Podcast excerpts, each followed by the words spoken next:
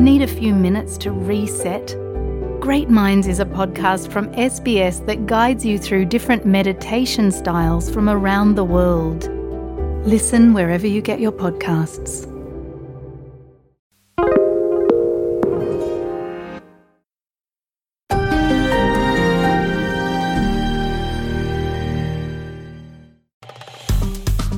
אתם עם SBS בעברית. לעוד סיפורים מעניינים, כנסו ל-sbs.com.au. Shalom Australia. A meeting of the Security Cabinet on Thursday called to discuss planning for the next phases of the war against Hamas and the administration of Gaza after the war ended in a loud and angry spat between politicians and military representatives. Prime Minister Netanyahu cut short the meeting after three hours, but he did not intervene to stop his ministers assailing the IDF Chief of Staff. Transportation Minister Miri Regev, National Security Minister Itamar Ben-Gvir, Finance Minister Bezalel Smotrich, and Regional Cooperation Minister David Amsalem confronted Herzi Halevi, demanding to know why the army had decided to launch the investigation with fighting ongoing in Gaza. Ministers also expressed anger over the inclusion of former Defence Minister Shaul Mofaz in the internal probe. Mofaz was Chief of Staff at the time of the 2005 withdrawal from Gaza. Some on the far right have expressed their desire to see the disengagement from the Strip reversed following the war against Hamas. The brawl, revealing the cracks in the unified front presented by the cabinet since the war broke out, came as US Secretary of State Antony Blinken headed to the region today for highly anticipated talks on plans to wind down fighting and ultimately hand over civil control of Gaza to Palestinians.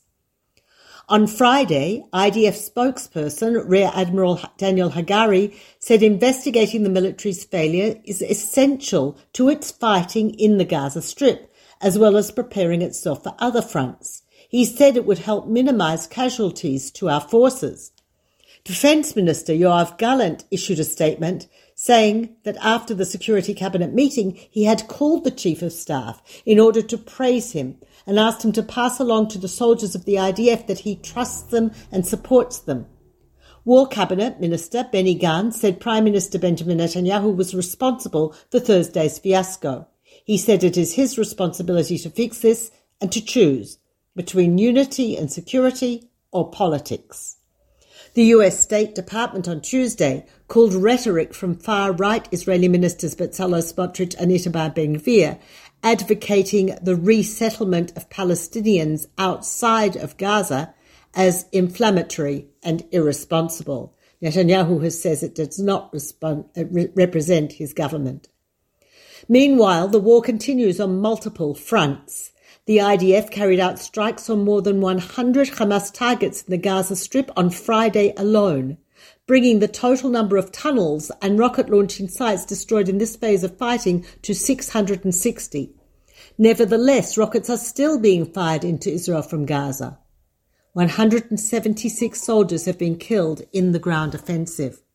In a monumental decision, the High Court of Justice on Monday struck down, by a decision of eight justices in favour and seven against, legislation passed earlier this year that curtailed judicial oversight of the government. Twelve of the fifteen justices agreed that the court does have the authority to strike down basic laws in limited circumstances, but this was the first time in Israel's history that it has been done. The reasonableness law was passed in July as an amendment to a basic law and said that the courts, including the High Court, were barred from deliberating on and ruling against government and ministerial decisions on the basis of the judicial standard of reasonableness. Petitioners against the law, as well as Attorney General Gali Baharav Miara, argued it removed crucial guardrails protecting Israeli democracy and should therefore be struck down. After the ruling, Justice Minister Yariv Levin, the architect of the judicial overhaul, accused judges of taking into their hands all authorities that in a democracy are split between three branches of government. He said the ruling won't stand, but added that the government will continue to act with restraint and responsibility during the war. Knesset Speaker Amir Ohana said it is obvious that the Supreme Court does not have any authority to annul basic laws, But it is even more obvious that we cannot deal with this so long as we are in the midst of a war. The movement for quality government in Israel hailed this historic verdict as a tremendous public victory for those who seek democracy, and Labour Party head Merav Michaeli said Israeli democracy will not give up. In the second major legal defeat this week for the government, the High Court of Justice ruled 6 to 5 on Wednesday to postpone the implementation of a controversial law shielding Prime Minister Benjamin Netanyahu from being ordered to recuse himself from office by the Attorney General or the High Court itself. The court ruled that the recusal law, an amendment to the quasi-constitutional basic law, the government, passed in March, will now take effect only at the beginning of the next Knesset term, after the next general elections are held.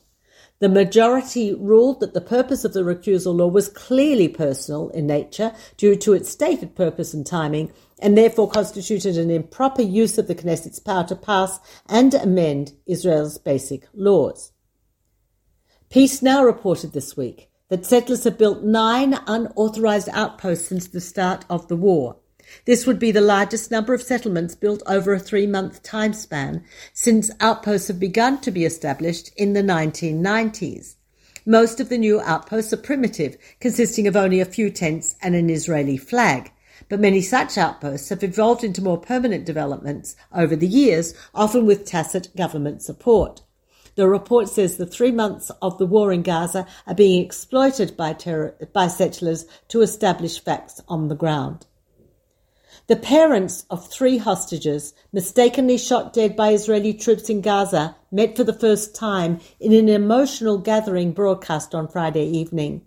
The families of Yotam Chaim, Samer Talalka, and Alon Shamriz, who managed to escape Hamas captivity before they were mistakenly shot dead by troops in a tragic friendly fire incident last month, embraced, shook hands, and shed tears together. 136 hostages abducted by Hamas on October 7th remain in Gaza, not all of them alive. The bodies of eight hostages have been recovered. The IDF has confirmed the deaths of 25 of those still being held in Hamas, citing new intelligence obtained by troops operating in Gaza. The families of six of the hostages landed in Qatar on Friday for meetings aimed at reviving talks for returning their loved ones.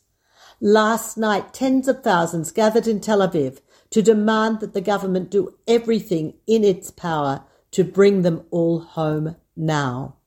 This is Peta Jones Pellach reporting for SBS Radio from Jerusalem.